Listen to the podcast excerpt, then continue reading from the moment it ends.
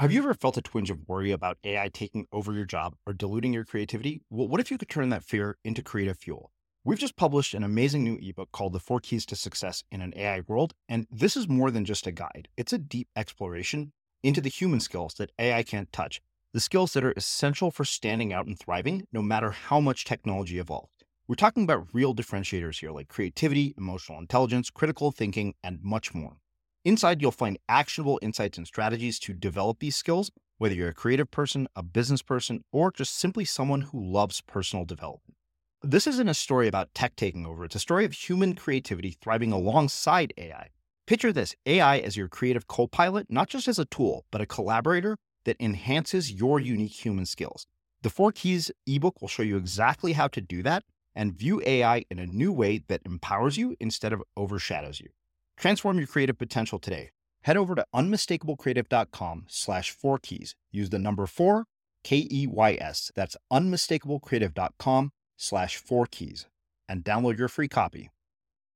So there's a moment, there are moments uh, as you're growing up where you're like having to think through what do you, what do you think you want to be doing? But it's just, I mean, you know, I want to be a fireman. I want to go to the moon. I want to, you know, uh, all kinds of things come out in that kind of dreaming state. But when it comes down to brass tacks, like, are you going to actually do this? Are you going to invest in your time and your energy um, in doing this thing? That's a whole other matter because you don't see the path between here and there. And so, not seeing the path means you don't know if it's worth it to you to spend that that capital that you have on that effort. I'm Srini Rao, and this is the Unmistakable Creative Podcast, where you get a window into the stories and insights of the most innovative and creative minds who've started movements, built thriving businesses, written best selling books, and created insanely interesting art. For more, check out our 500 episode archive at unmistakablecreative.com.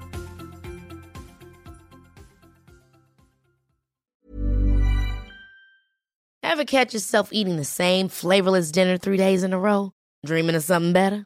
Well, HelloFresh is your guilt free dream come true, baby. It's me, Keke Palmer. Let's wake up those taste buds with hot, juicy pecan crusted chicken or garlic butter shrimp scampi. Mm. Hello Fresh. Stop dreaming of all the delicious possibilities and dig in at HelloFresh.com. Let's get this dinner party started.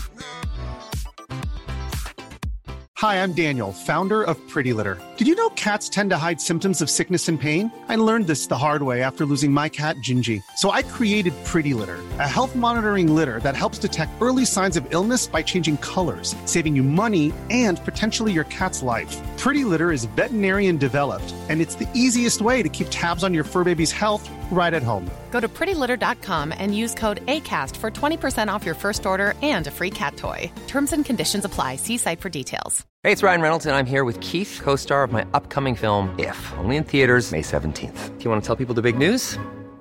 All right, I'll do it. Sign up now and you'll get unlimited for $15 a month in six months of Paramount Plus Essential Plan on us. Mintmobile.com slash switch. Upfront payment of $45 equivalent to $15 per month. Unlimited over 40 gigabytes per month. Face lower speeds. Videos at 480p. Active Mint customers by 531.24 get six months of Paramount Plus Essential Plan. Auto renews after six months. Offer ends May 31st, 2024. Separate Paramount Plus registration required. Terms and conditions apply if rated PG. Even when we're on a budget, we still deserve nice things.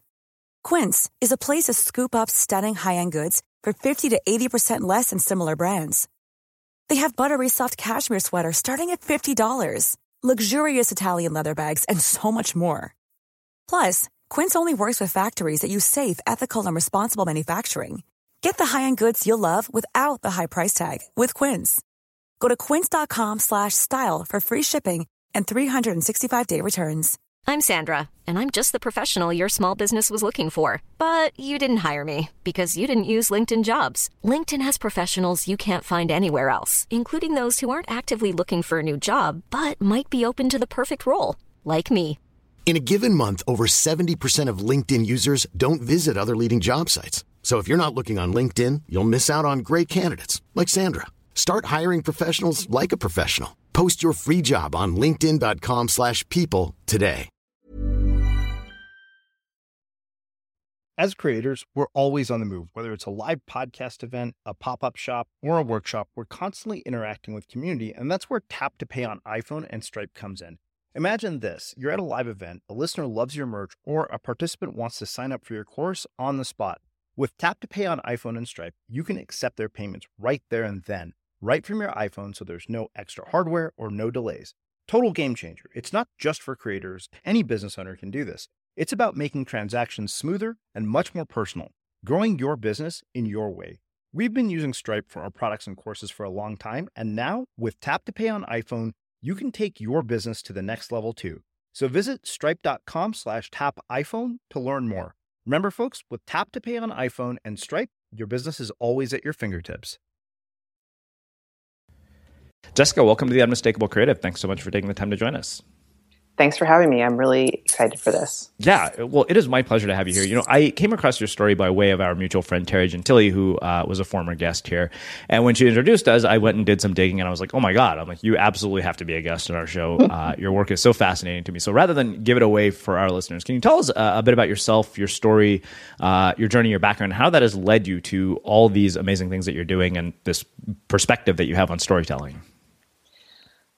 Yeah, um, so I'm a cartoonist primarily. I've always been a cartoonist primarily. Um, I also do a lot of other things, but um, I've been making comics since I was in college, and that's now a long time ago. So I have a lot of uh, a lot of comics under my belt, and um, that encompasses a lot of things for me. Um, I started off doing kind of very small quotidian, um, you know, very uh, sort of realistically drawn short stories, and then soon kind of moved into some doing some nonfiction, doing some reported stories, but you know short ones for the local newspaper called the Newcity in Chicago, and then back to fiction. I did graphic novel, and then um, started teaching comics, and and with my husband, who's also a cartoonist, Matt Madden, we wrote two. Um, really giant textbooks about making comics, um, and wrote another graphic novel and working on another one. And um, there's this other thread that is really relevant here, um, which is that I've done now two books about uh, radio and you know its sibling um, podcasting um, from the perspective of the narrative uh, narrative storytelling podcasts, meaning um, things in the model of This American Life and its inheritors. So um, I did a book in um, 1999 with Ira Glass called Radio An Illustrated Guide. It's a very short little um, magazine style comic book about how This American Life made their show. It literally step by step. How do they go through? How do they get an idea? How do they vet those ideas? How do they report the stories, write them? Um, do the interviews, edit, do sound, and go on the air. I mean, everything in 30 pages. Um, and that book was co written with Ira. Um, but I also found it really um, interesting and inspiring um, work to do myself because it was it was the first time I encountered a really strategic approach to telling stories. So, so this is 1999. I had been making comics for about 10 years at that point. And it, making stories, constructing stories had always been just this enormous struggle for me. It had just been so difficult. Um, just, I would have ideas for sort of an interesting character or a situation or something, and I just would have no idea how to move forward from there. And for whatever reason, it just never occurred to me to go to the library and check out books on, I don't know, screenwriting or something. Like there are books about this. You know, Aristotle wrote about this. Um, but I just never read those books and never sort of, even though I was an English major in school, like never encountered any, any sort of structural work on how to make stories. And um, I had started kind of stabbing at it, um, not blindly, but almost before I um, worked on this book with Ira, but once I worked with him, and he has this very specific way of thinking about how stories should be put together and what works. And certainly then, you know, now I think he's opened out in so many different ways. I mean, the show is so different than it was in '99. But um, I found the um, the structure really interesting. And I don't think I realized it at the time, but it totally set me on a path at that point of investigating more and learning more about how does one build stories? How does one go about building stories in a in a strategic and um, uh, thoughtful way? You know, how how can you when you're stuck? Like, what kind of tools do you have that you can apply to the problem? You know, mm-hmm. um, and that kind of strategic thinking was something I just was renewed to me. So fast forward, I don't know, it was about 11, 12 years later, um, I went back to Ira to say, hey, you know, I'd really like to do an update on this book. It's a more complicated story than that, but kind of boring. Um, and he said, oh, sure, you know, another 10 pages. And I was like, no, I'm thinking like a book book, like a book. he was kind of like, yeah, no, I, that was really hard the first time around, and I'm busy, so I'm not going to do that. And um, so we talked about it some more because he thought, you know, it's not like it was a terrible idea, but he just couldn't see kind of getting involved at the level that he had been before. And um, we talked about it, and um, the idea came out. And I'm not sure if it was him or me or both, uh, really uh, to really take a look at what was happening in radio at the time. So we're talking 2011, early 2012. Mm-hmm. Um, and there, you know, by then there's just this whole cadre of new shows that um, did essentially what we talked about in the end of Radio An Illustrated Guide, which is to take these basic tools, this basic structural approach, and um, run it through somebody else's creative mind, somebody else's uh, view of the world, and come up with something completely different. And so we went to, um, I went to, I think initially four other shows, and then it sort of expanded out a little bit from that to about seven different shows or you know, producers. Um, and uh, ta- went to talk to them about not specifically how do they make their show because we'd already covered that in great detail in radio an illustrated guide. Mm-hmm. and the process the literal process has not changed almost at all. You know yes the technology is updated but the basic structure is the same. But what had changed or what i mean had changed it hasn't changed this hasn't changed either but what i didn't look into in the first place and came back to was this uh, the underlying conceptual um, structure of the storytelling. What what do they think about when they're making stories? How did these great producers, and I ended up talking to I have 35 different producers. Um, how do they go about making their work? How do they go about choosing the stories? How do they think about pulling the threads together? Uh, what's important? What makes it good? What makes it different? You know, why is um, the moth as good good as it is you know what did the, what do those directors do to pull those stories out of the people who perform? Um, how do they develop those stories? Um, why can 99% invisible do you know an entire episode on concrete benches and we're gripped? Like what what's their secret? And so that became a book that i i um, brought out last August called Out on the Wire The Storytelling Secrets of the New Masters of Radio. Um, and where I, I, sort of broke it down into structural categories and, and compare and contrast all these producers' uh, approaches to their work. Um, I feel like it's sort of the culmination of this. Uh, I mean, that, that sounds like I'm done. I'm not done, but culmination of many years of thinking about how stories work.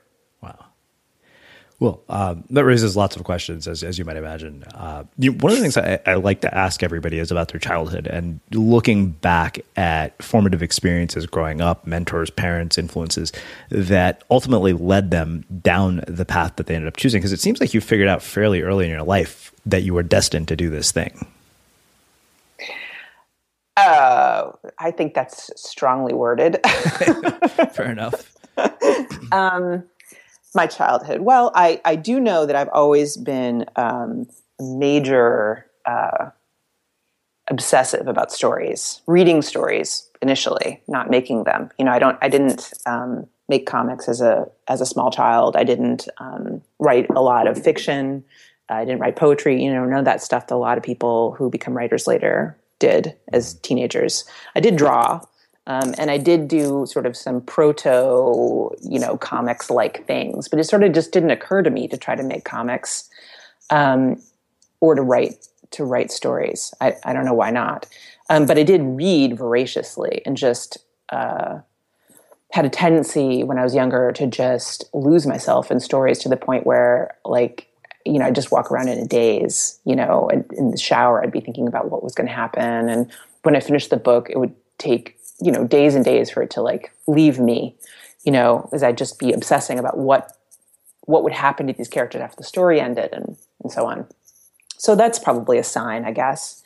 Um, in terms of deciding to make comics, I feel like that's a complicated question because I don't know that I'm um, actually destined to make comics because I find the process of um, breaking down story into images and going through the, all the labor of putting, you know, actually making the, the pages, making the images, um, not particularly joyful often. You know, like I, I'm good at it. I know how to do it, and it's a it's a skill that I have hard, you know, I've won through very hard labor, and um, I'm I'm glad I have it.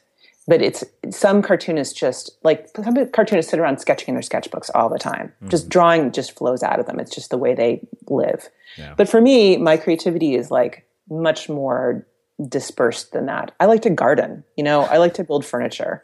I like to, uh, you know, just write things. I like to talk to people. I like to, you know, teach. I like to speak. Um, and um, I can feel like when I was working out on the wire, I was on a very tight deadline. I felt very, very constrained by the process of having to, you know, once I had gone through, you know, a year of research and a year of writing, to spend another year taking what I'd already basically processed, mm-hmm. you know, um, in terms of the writing, and make that into drawings was just like, oh man, really? you know?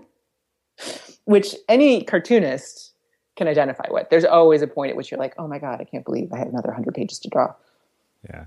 Uh, but you know, all that said, um, it's it's a complicated question. You know, it's not. I don't. I don't feel like I'm either destined or not destined for it. It's like it's what I chose to do, and I I threw myself into it early enough that um, it's it's you know. let me just put it this way: when I watched the first um, season of True Detective, um, the one line that stuck with me from this whole thing was near the end, one of the last couple episodes, where um, Rust says um, be careful what you get good at. Hmm. You know, we really only have time to get really good at one thing in our lives, so be careful what you get good at. And um, and I I think about that sometimes when I'm in the middle of a giant comics project. Interesting. You think everybody has uh, this one thing that they're able to get good at or capable of getting good at, like exceptional at in their lives?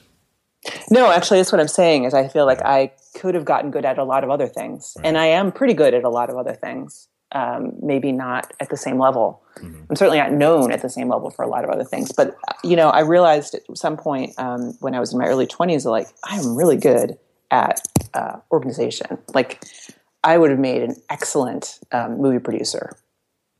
You know, or like a contractor. Mm-hmm. You know, somebody who has to do um, you know has to has to st- strategically think about many different people's roles in um, in a job. Uh, so like that's a skill that is in, like completely not used when I'm making a comic book. yeah. Um, you know, on the other hand, what I'm doing right now in terms of uh, you know sort of my new new direction, new stuff I'm working on, new book I'm working on is this thing about um, creative productivity, like it's completely useful there, where I'm helping other people figure out how to get their mm-hmm. creative work happening. So it's not that I'm never going to use it, and maybe so maybe that quote is um, a little too dire because I, you know, I, I, feel like I'm able to get good at a few things, maybe not only one. Yeah. When you look back over um, your body of work, is there a thread or a theme that you think runs throughout the work, and uh, how do people find that in theirs and in their their work? Well, you know, interestingly, um, there are a couple different points at which I've realized that I have themes, and they're very different themes. That you know, like the whole thing of, of investigating how stories work is a huge theme in my work that goes through like all my nonfiction. So it goes from um, from Radio An Illustrated Guide in '99, and then through teaching and developing materials to teach comics because I taught for I guess uh, 12 years at the School of Visual Arts in New York, and I keep teaching. You know, I'm on, teaching online at the School, uh, California College of Arts, right now in their master's program. Um, so that teaching process is like a theme, in teaching how to how to break down constructing stories and, and figuring out how to convey that to students is, is a big thing. So then, when we made our textbooks, drawing words and writing pictures and mastering comics, you know, that was a an expression of that and then of course out on the wire so that's one big thing but you know a completely different unrelated theme was something i discovered really only through doing interviews i think or being interviewed rather um, when i was doing interviews about um, probably about La Perdida, my uh, graphic novel, or maybe about Life Sucks, the, the one that I did the script for. Anyway, there, there are two books there. So La Perdida is a book about um, a woman named Carla Olivares who moves to Mexico City kind of on a whim. She has a, an estranged Mexican father, but she doesn't speak Spanish and doesn't know anything about Mexico. And she has these kind of really um, blinkered views about what um, what it means to be Mexican and and what she's going to find there and what kind of experience she's going to have, which causes incredible distortions in how she perceives people around her and and how she thinks that they should approach, you know, how they should relate to her. And she misses this whole um, part of the story, which is uh, the power dynamic between Americans and Mexicans um, that just exists and that you have to acknowledge and deal with to deal honestly um, especially when you're an American abroad in Mexico. And, you know, you're not talking about somebody of Mexican origin who's American, but you're talking about like, you know, I speak English, I have a passport, you know, whatever, like those kinds of issues. She's just like, uh, I'm not, I don't want to deal with any of that stuff. Um, and then when I did this book, Life Sucks, which I co-wrote with Gabe Soria, and it's drawn by another person, um, Warren Pleece. That's a book about um, young vampires in love.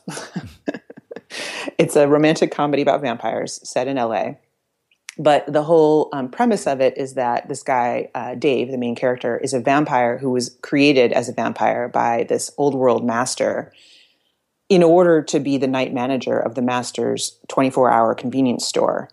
Because in our mythology of vampires like whoever your master is you literally have to obey like physically you have to obey them. So he's being forced to be a wage slave essentially um, by his master.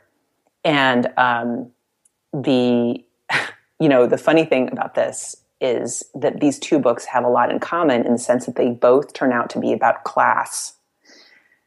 And this is like by looking at life sucks compared to la perdida and like how did i go from one to the other and doing interviews and talking about those two books? It was like oh i have a basic theme that i'm writing about which is class. You know and then now my new book my new not fiction book which is um, trish trash roller girl of mars again is about class. It's about a, bun- a class of basically indentured laborers who are stuck on Mars and you know are fighting back against the corporation. Why? you know, I was not raised in a socialist household. It's like I've not been. I, you know, I'm not a red diaper baby. I don't know why this matters to me as much as it does, but clearly it does because when I look back through all this different work that I've done, the most passionate um, stories that I've written, the ones that are like have sustained me for years because they take so long to do, have had that at their core. Isn't that weird? Yeah. So the thread, um, I, I've really wondered about this because it took me a really long time to even arrive at the conclusion of unmistakable. Um, probably the better part of four or five years before we're like, this is the message that we want to share with the world. I, am wondering, you know, what that looks. Do you think it's something that you can only see in retrospect, uh, kind of like that whole Steve Jobs thing with the dots only connecting in reverse, or do you think that you can figure it out while it's happening? I think you can guess at it while it's happening. Yeah. Um, but I don't think you can really know until you've done a lot. And then it's still happening. I mean, you're making this thing now, right? Yeah. So it's not like you it's all done and you're looking back in retrospect. You're still in the middle of it. Um, but yeah, I think it takes a long time. You know, if you'd asked me at 25 what I would be doing now, I certainly would not have guessed that I'm doing nonfiction about storytelling and fiction about class issues. Like that's just ridiculous. You know, who plans that? Uh, who who who thinks that kind of way? You know, ahead of time. Like you have to find those threads in in what in what appears. You know, Yeah. what comes out. I don't know. I mean, I feel like there's there's certain issues that draw us forward, and then uh, you know, I, there, I feel like there. And I'm trying to think of there. I think of a really good example, but I feel like there's times when I've sort of staked out an area and been like, I want to do this, and then I start doing it, and I can I can functionally do it, but it never feels right. And then at some point, I figure out, oh, that's because I completely am not interested in this. You know, it's just not a an activity I really want to get into. It's, and you have to pay attention to that. Like you have to feel that in yourself. Yeah. And when you're doing like the kind of work you do and the kind of work I do, that's highly creative work and very, very demanding. Uh, it's not about passion and about like getting up in the morning feeling joyful. You know, that's like that's a dream, but it's not reality. But it it is about um, uh, expressing something central about your relationship with the world and feeling the satisfaction and the and some clarity around the thing that you want to talk about. And I think that's why there's a lot of flailing at the beginning people's creative careers because they're like trying a bunch of different stuff to see which thing fits. Yeah, I guess that makes sense because you're right. I mean, I would have never figured my exploration of the world and, and what I want to say about it would manifest in this form. Right? How could you? I mean, the, the I mean, the form didn't even exist. Yeah, that's true. you know, but um, but yeah, yeah, I agree. You know, like um, yeah, It- it- things like I feel like my path to maybe not to what I'm doing like literally right now with this um, with the teaching of um, systems, but like what I've been doing the last whatever 15 years of um, teaching comics and writing about comics and writing comics and making comics. Like it looks like like a path laid out with a ruler. You know, like it's such a straight path, and yet I could never have pictured where it was going. And I was on the other side of it, you know, before I got there. That, that's really interesting because you know I went out of college thinking very much you know sort of straight and linear path mindset, and I, I've realized how untrue that is. And yet, I think the notion that our lives aren't linear and that there's going to be uncertainty causes people a tremendous amount of anxiety. I know because it's caused me an immense, immense amount of anxiety. Um, I'm just curious, you know, what you have to say about that, given the length of your career and, and, and you know the things that you've done and, and you know the people that you've been around.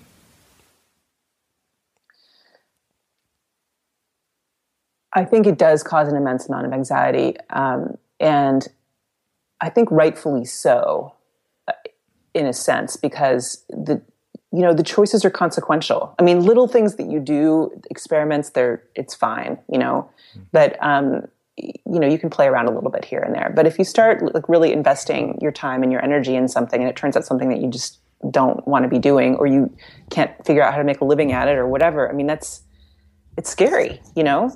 And there's also the functional problem of getting yourself like figuring out how you're actually going to functionally make your work. Like how are you going to get yourself to sit down in the morning and get this stuff done? I know you talk about this a ton with all kinds of different people who come on your show. Mm-hmm. It's our obsession. And um, and I think it dovetails directly with this anxiety that we have about um, uh, where our path is headed. You know it's all about uncertainty. Like we don't even know where our path is headed today you know much less in 5 years or 10 years or 15 years. And and that's why people default to day jobs and to careers that are sort of have some kind of linear sense. And that's, I think, why a lot of people feel really a lot of anxiety about work in general right now is because even day jobs don't have that linearity anymore. Um, but, you know, we're not prepared for this. Nobody prepares you to figure all this stuff out on your own as you're growing up. I mean, sure, your parents are like, yeah, do, you know, follow your dreams, do whatever, you know, like I want, maybe some pe- people's parents are anyway, but like, you know, the people in school say, well, what do you really want to do when you grow up? And you can, if you work hard, you can do it, and so on.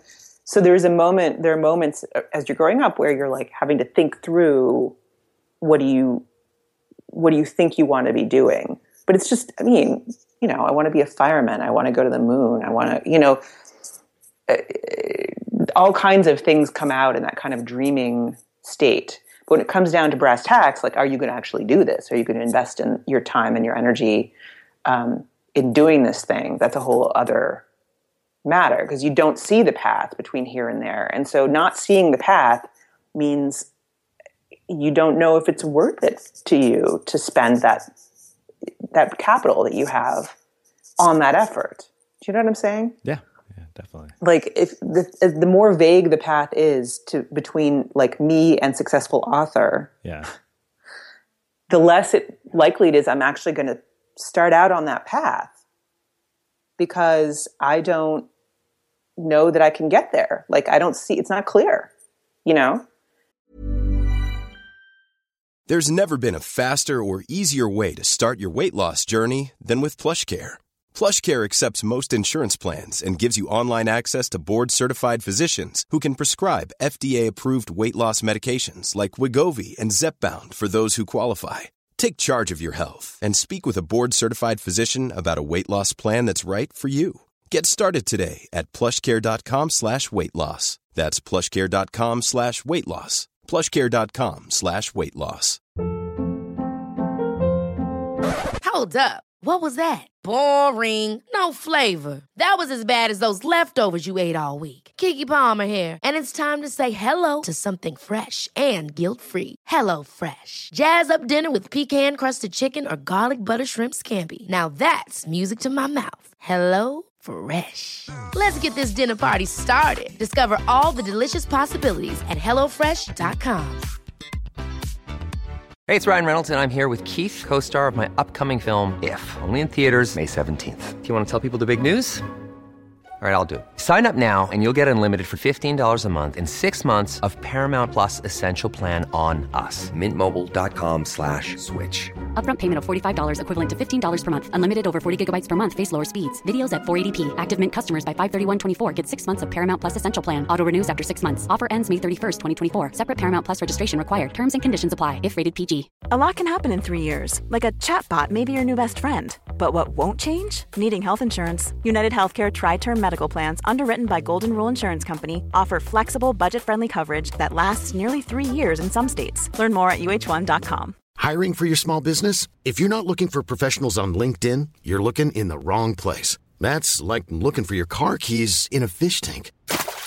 LinkedIn helps you hire professionals you can't find anywhere else, even those who aren't actively searching for a new job but might be open to the perfect role. In a given month, over 70% of LinkedIn users don't even visit other leading job sites. So start looking in the right place. With LinkedIn, you can hire professionals like a professional. Post your free job on linkedin.com slash people today. As creators, we're always on the move. Whether it's a live podcast event, a pop-up shop, or a workshop, we're constantly interacting with community, and that's where Tap to Pay on iPhone and Stripe comes in. Imagine this you're at a live event, a listener loves your merch, or a participant wants to sign up for your course on the spot. With Tap to Pay on iPhone and Stripe, you can accept their payments right there and then, right from your iPhone, so there's no extra hardware or no delays. Total game changer. It's not just for creators, any business owner can do this. It's about making transactions smoother and much more personal, growing your business in your way. We've been using Stripe for our products and courses for a long time, and now with Tap to Pay on iPhone, you can take your business to the next level too. So visit stripe.com slash tap iPhone to learn more. Remember, folks, with Tap to Pay on iPhone and Stripe, your business is always at your fingertips. Uh, Yeah, well, and the odds are pretty staggering. I remember sitting down with my editor for the first time. I said, "How many people get like how many of the thousands of blogs and projects online end up here?" um, getting to do this, and she said it, it, the numbers are incredibly low. It's like one in five thousand or something ridiculous like that. Well, that seems high to me. Okay. I mean, considering the number of blogs there are in the yeah, world. yeah, maybe, maybe that is. Yeah, who knows? Maybe maybe that is high. Um, yeah. Well. I mean, but but and then but I think you have to go a step further than that because I'm somebody who's been a published author now, you know, for major major publishing companies for you know ten years, and um, I can get a book published. You know, if I, I have an agent, I can. If I have an idea, he'll find a way. You know, whether it's like going to be a good sale or not is another issue, but like, you know, we'll find a way. Um, I also know how to self-publish. You know, I have all these these skill sets. Doesn't mean I can figure out how to make that my life. You know, financially, um, it's it's real iffy. You know, so like a lot of people focus on the get the book published part. Um, to me, that's the smallest part of the problem. Like, then how do you keep going on this and and make it work long term? Yeah. I, I would really love to hear about the conceptual story structure that goes into all these things that uh, have become sort of mainstays and, and sort of mainstream staples of our culture at this point, uh, based on the, the background and perspective you have. And then, of course, talk about how we can apply some of those to our own work. Uh, you mean the sh- the radio shows? Yeah. podcasts. Yeah. Okay, so so we're talking about uh, radio shows, and I mean, when I talk about radio, I basically am including podcasts because they're very different in how they work, and yet, uh, you know, all all the shows that I uh, talked about in the book have podcasts or are podcasts, you know, one or the other. So, and also, I think the word podcast is just so dumb. I just can't even. I, as a cartoonist, and we have like we have always had the dumbest name of a medium. You know, movies not great. Novel something new that's not great either. You know, like none of, none of the names are really any good. Comics it's not funny, not very funny. Podcasts, oh boy, okay. anyway, so um, when I say radio, I mean podcasts, and let's just take it from there.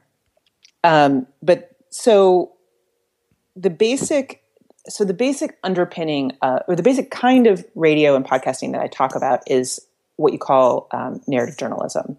And the reason it's called that is because it's not just it's reported generally speaking. Some of these things are memoirs or whatever they're not reported. But for the most part these are reported stories where there are interviews that go into them there are facts there's you know stuff like that. But it's then constructed or reconstructed into something resembling a, fictional story structure. So um, when you think about uh, Radiolab or This American Life or 99% Invisible, The Moth, you know these are show, these are shows that are all in the book. They all have their best stories, generally speaking, all have a central character who goes through changes and um, and comes to some kind of real has, has realizations as a result of that.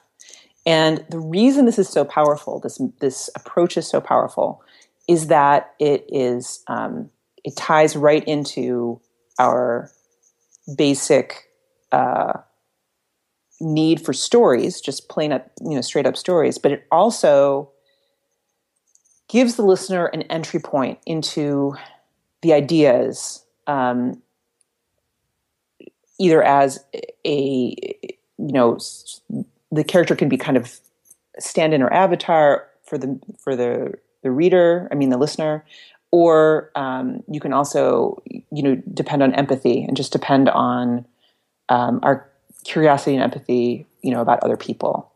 And so that is the essential feature that makes these stories and these shows as gripping and compelling as they are. Um, of course, then they have to be good stories and told well. But like at, at the essential level, it's the the difference between um, most podcasts we listen to, uh, most radio we listen to, um, is people talking about stuff without any structure. These shows have incredibly thought through, careful structure.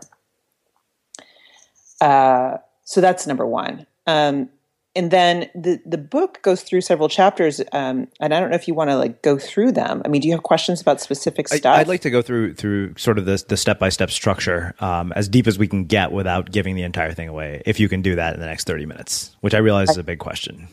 I can try.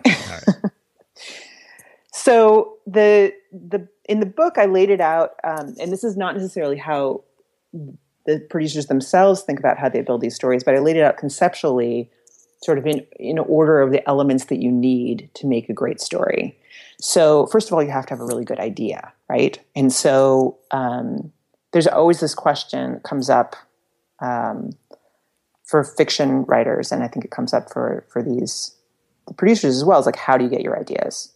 And basically, the answer that I came up with, and and we haven't mentioned this yet, but I actually made my own podcast about the book. So, getting super meta here. Hmm. Um, and the first episode, first two episodes of that of my podcast are about this idea of like how do you get ideas, and and the way I put it in the podcast um, is you pay attention to your attention. That's how you do it. You really try to uh, calm the inner critic who tells you you're an idiot when you think about whatever it is that you're interested in. You try to pay attention to the things like the anecdotes you're telling your friends, the things that you're thinking about in idle moments between other stuff. Um, what what are the stories or characters or topics or uh, news items or whatever it is that you keep coming back to? And you pay attention to that attention and you go deeper into it. So then you go into research. And this can be for fiction or nonfiction. It's the same same thing.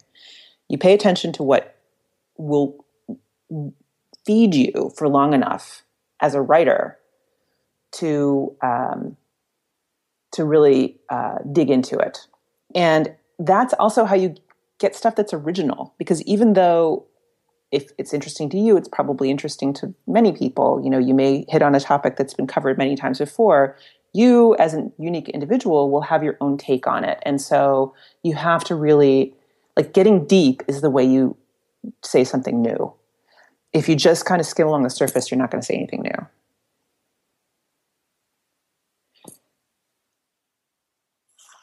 So from there um,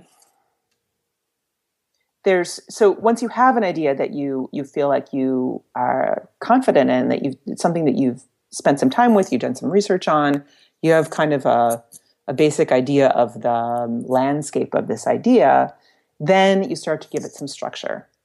And this is where different producers really they go at it different ways. Like the I have a couple different structures that several producers have told me about. Um, but for the most part, I think people who are in this position of, you know, if they're producers at Radiolab or something like that, they mostly don't think about it in this like um, formulaic kind of way. And in fact, everybody, most people I talk to, I'd say like, well, what do you think about the focus sentence? And they'd say, oh, that sounds okay, but it's not that simple. Like they just didn't want to let me, you know. I was like, I know it's not that simple, but does it sound kind of right? And they're like, yeah, and it is right. Yeah, but it's not that easy. So um, the focus sentence, which I got from Rob Rosenthal at the Transom Story Workshop, which is a really um, excellent um, training program for narrative journalism producers um, is someone does something because, but. And so the idea of uh, the focus sentence is that you fill it in with your protagonist, someone does something. So somebody in motion who has some kind of um, role in the world. And um, they're doing that thing because of something. And the because is their motivation. Um, and then the but is what stands in their way. And that's the heart of your story. And anybody who writes fiction will recognize this as essentially a narrative, the, the basis of a narrative arc. It's not a full narrative arc, but it's like, you know, get to your inciting incident with that. Um, and for nonfiction, it's the same thing. Like what, you know, an interesting story. You know, you can you can talk about a um, like a gardener um, who uh, works in uh, municipal gardens or something like that. And that might be really interesting. Might be somebody who talks really interestingly, super great character, and you're really interested in this thing. But um, if you don't have the because and the but, you don't have much, you know? Yeah. Why does he work in the gardens? Well, he works in the gardens because um, he has to be in fresh air for 12 hours a day or he gets ill. you know what I mean? Like something off the wall and you're you're onto something, like something a little bit unexpected and you really can can get somewhere with it. Um and uh, and then there's another uh, structure that is um, that I learned from Alex Blumberg, um, who's now of Gimlet Media. But when I was doing the book, he was at Planet Money, um, which is the XY story formula.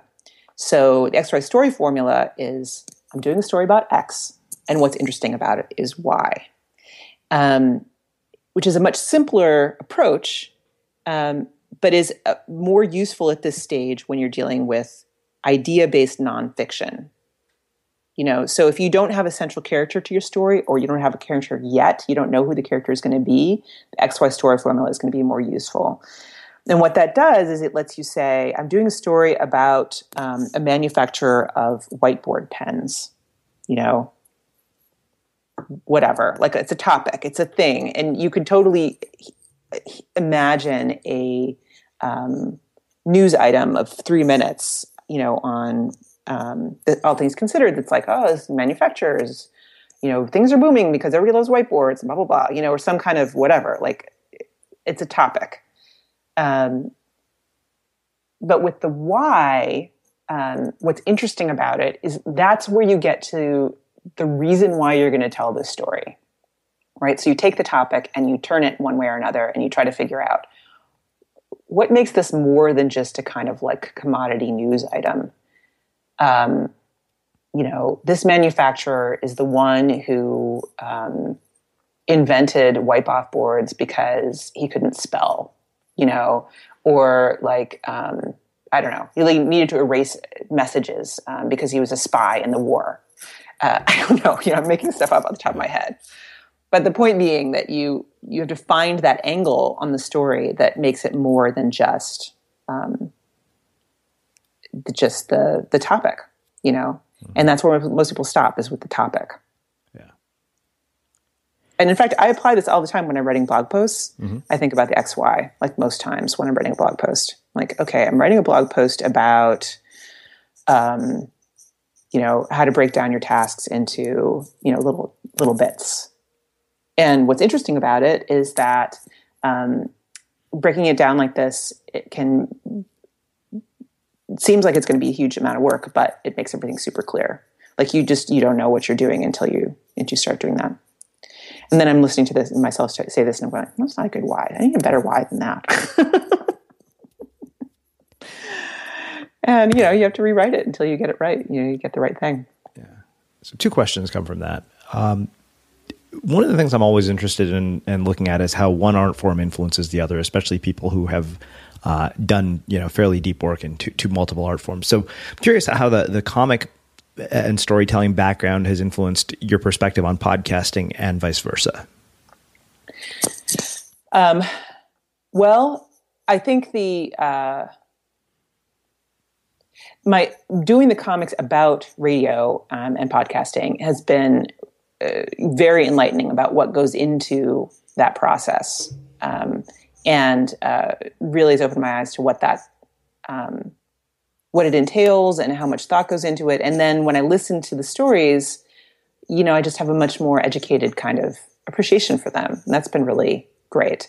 But I've also thought a lot about the ecosystem of podcasting mm-hmm. as a result of um, working on this book, and and it's a part of the book that kind of didn't make the book. You know, there was like a whole bunch of stuff I wanted to talk about platforms and the difference, you know, between different platforms, but it was so it didn't fit the kind of overall approach of like storytelling secrets. It was kind of like a sideline. So it kind of just didn't happen, which is too bad because I really do feel like there, it, you know, there are significant differences between radio and podcasting, between podcasting and comics, between um, prose and comics. You know, there's all the different platforms. They have an influence on the kind of stories that get told.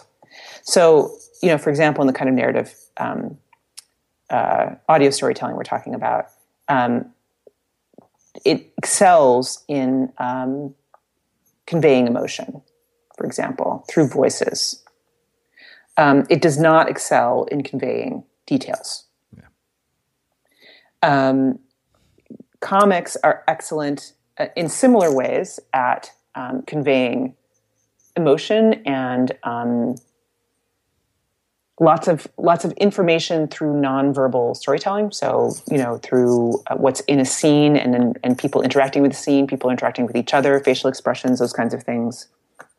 Um, again, comics not excellent at a whole bunch of factual details, um, and not uh, you know you could do it, but it's hard and it's can be tough reading. Um, and uh, same with audio. You know, you can do it, but it can make for real tough audio.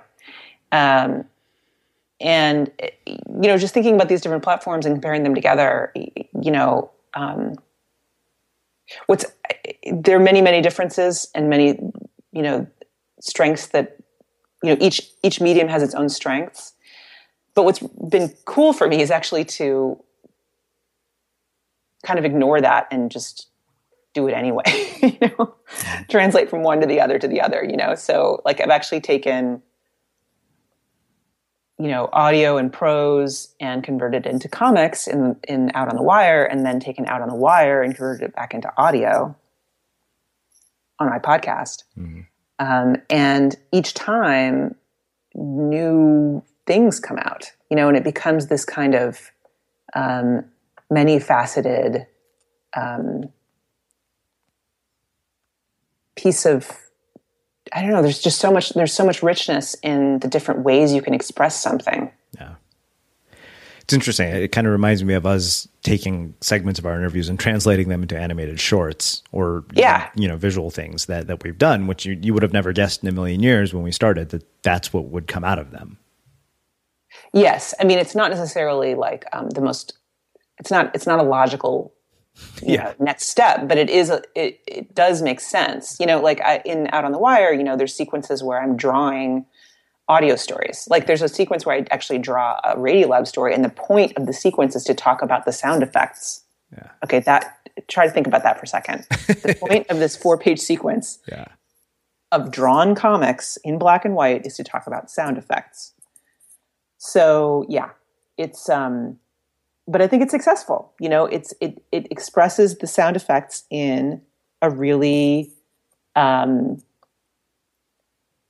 uh, you know at a at a at a gut sort of emotional level because of the way they're placed in the panel because of the way the the drawing you know the drawing changes and you sort of you can kind of I, i'm expressing the internal state of the character that's he's describing and that Jad described via sound, I'm describing it visually. You know, the best would be to like listen to it and read it at the same time. That would be that. That would be the top. That would be that would that would really be making it. so, two final questions for you. Um, one is what you learned about mastery and success from working uh, closely with somebody like Ira Glass. I think, in general, what I've learned about um, making the kind of work that we make is what I do, what he does is just, it's like this intense focus and, you know, it's grit. It's like you stick with it through the tough times, you know, um, the work is, it can be backbreaking. I mean, that's whatever. It's not backbreaking. We're not miners. It's, it can be brain breaking. Let's put it that way and it can be depressing. It can be so difficult. Um, but you know, you just have to focus and keep going. You know, you just stick with it and keep keep making it happen. Um, and you have to keep doing that for so long. You know, people think that you can kind of shortcut to this stuff. I mean, there you can I and I absolutely I absolutely encourage this. You can make some comics and get them up online, you know, on Tumblr in like a week. You can you can be a cartoonist. You can make a mini comic in, you know, a month. Um, and I think it's a great thing to do. It's absolutely awesome.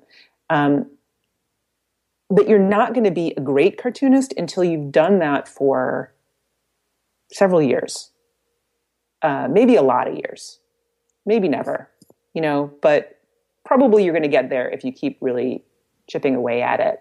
Um, but it could take a really long time, and you have to have that self belief, and you have to have that, you know, basically stubbornness. I think to just get through it. I mean, Ira does this talk all the time where he he plays this one clip of himself when he was an NPR reporter when he was in his early twenties, um, and he was doing this terrible little news clip. Um, and he makes fun of himself and whatever. And it's part of his his whole shtick about um, the gap. You know, he has this video on YouTube yeah. where he talks about the the, the creative gap. And um, Ira was, a, you know, even a, as a very young man, was a, you know, incredibly creative and ambitious person, but he did not have the skill set. He had to build it, and it took years. Um, and he just did it anyway.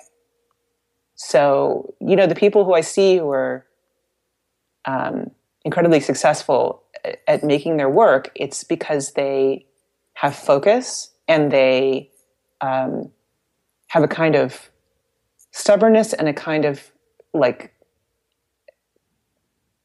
unjustified optimism about where they're going to get with it you know? Yeah. i mean initially unjustified it's like who knows what's going to happen but they stick with it anyway. You know you look at somebody like stephanie foo who is in out on the wire and just an amazing radio producer and i just think she's so awesome.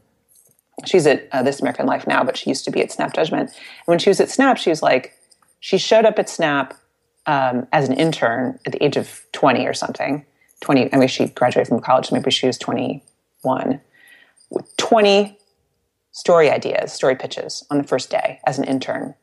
Within like a week, she was making a story, even though it wasn't part of her job. And within three months, she was hired as a producer. And, you know, for she she did something like on the order of 180 audio stories in the three or four years she was at Snap. She was a machine. And now she is incredible and she's only like 27 or something, you know, but she crammed it all in. Like for me, it took more like 15 years to get through that amount of stuff. Yeah. Um, I didn't, I didn't have the amount of energy that she did, but um, you see that and you say, oh yeah, that makes sense. I don't want to discourage people who are trying to do this though, because it doesn't take being an incredible Stephanie Foo mm-hmm. to get there, but you do have to um, build, you know, ways of um, getting to work on a daily basis that are built around um, your creativity, built around the way that you work and the way that you think. And, and you have to do it and you have to like stick with it. Yeah. So I have one other question about this that, that, that raised actually when you said that the unjustified optimism. Uh, you think certain people just have that uh, and that they come out of the gate with that even when they start their work and certain people just don't? Probably, yeah. I mean, I think probably there's certain people who do have that, and that's a it's a basic advantage. But I don't think that you you ha- that that's a prerequisite.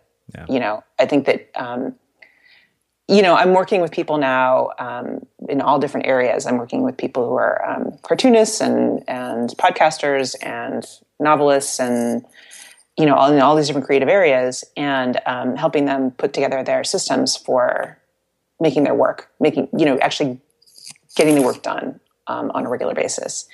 And um, it's really interesting to me because people are so different. You know, everybody is so different, and like the the um, the things that they struggle with are not necessarily the things I struggle with. You know, I have that stupid op- optimism where I'm like, yeah, I'll just do it. I'm going to do that thing, and then when I'm like halfway in it, I'm like, oh, geez, that was not a good idea. But um, there are other people who they let it. Many people, you know, they let that stop them just stop them cold. And so, um, you know, they need to build in more fail safes. You know, and you have to have this kind of individual system based on like who you are. Um, like if you're somebody who needs that kind of external validation, a lot of people are, and there's nothing wrong with that. It just is who you are, and people feel super guilty about it. They feel like that's not okay to have this um, need for, you know, external deadlines or external validation because they think it should come from within. Well, I mean, it'd be nice if it came from within. That would be handy. Yeah. But if it doesn't, like, don't waste time beating yourself up about it. Just find a way to get it. You know, set it up somehow so that like somebody's waiting for you to turn something in, or you know, so somebody's going to be there and say and clap their hands when you get the thing finished, or whatever you know, whatever it is that you need. You have to build around that. So I have one last question for you, which is how we finish all our interviews with the unmistakable creative. What do you think it is that makes somebody or something unmistakable? Well, I knew you were going to ask me that question because I've listened to your podcast. and I was like, what am I going to answer that? Because um, that's a tough one. It's yeah. really tough. Um, I feel like, um, you know, some of the stuff we were just talking about, the idea of, you know, intense focus and, um, uh, you know, curiosity and openness to the world um, can make somebody um, unmistakable, somebody unforgettable, like somebody who's really, really curious and really just like wonders about the world and just wants to get engaged in it is somebody who I would find unmistakable. Um, they're the people I remember. You know, when I think of the word unmistakable, that's that's kind of what I mean. Is like really memorable people that you, who stick with you. You know, um, yeah, and that would stick with me. Um, and I think that that you know that's reflected in the in the great um, report, the great producers that I talk to, and also in you know other creative people that I've worked with. You can see it in people. You know, you see that spark in their eyes, and like they start talking about something, and it just is like it doesn't matter what they're interested in. You know, they're just way in, and you just want to know about it. You want to know more. Um, and there's just this kind of like I don't know, it's a sense of commitment, I guess, to to what they care about, whatever that thing is. I mean, I can listen to people who I just completely disagree with. If they're super into it, it's interesting. Well, uh, this has been really, really phenomenal. Uh, and I, I, really appreciate you taking the time to join us and share your stories and your insights with our listeners here at the Unmistakable Creative. Thanks for having me. It was really fun. Yeah, my pleasure. And for everybody listening, we will wrap the show with that. Next time on The Unmistakable Creative. Now, we've had hard things happen and we've had glorious things happen and we just try to be fully present every day and and not and and not take on a pitiful self-focused narcissistic mindset and um, work hard at making sure we understand that in every obstacle is an opportunity Nancy Duarte joins us to talk about how to ignite change through speeches, stories, ceremonies, and symbols.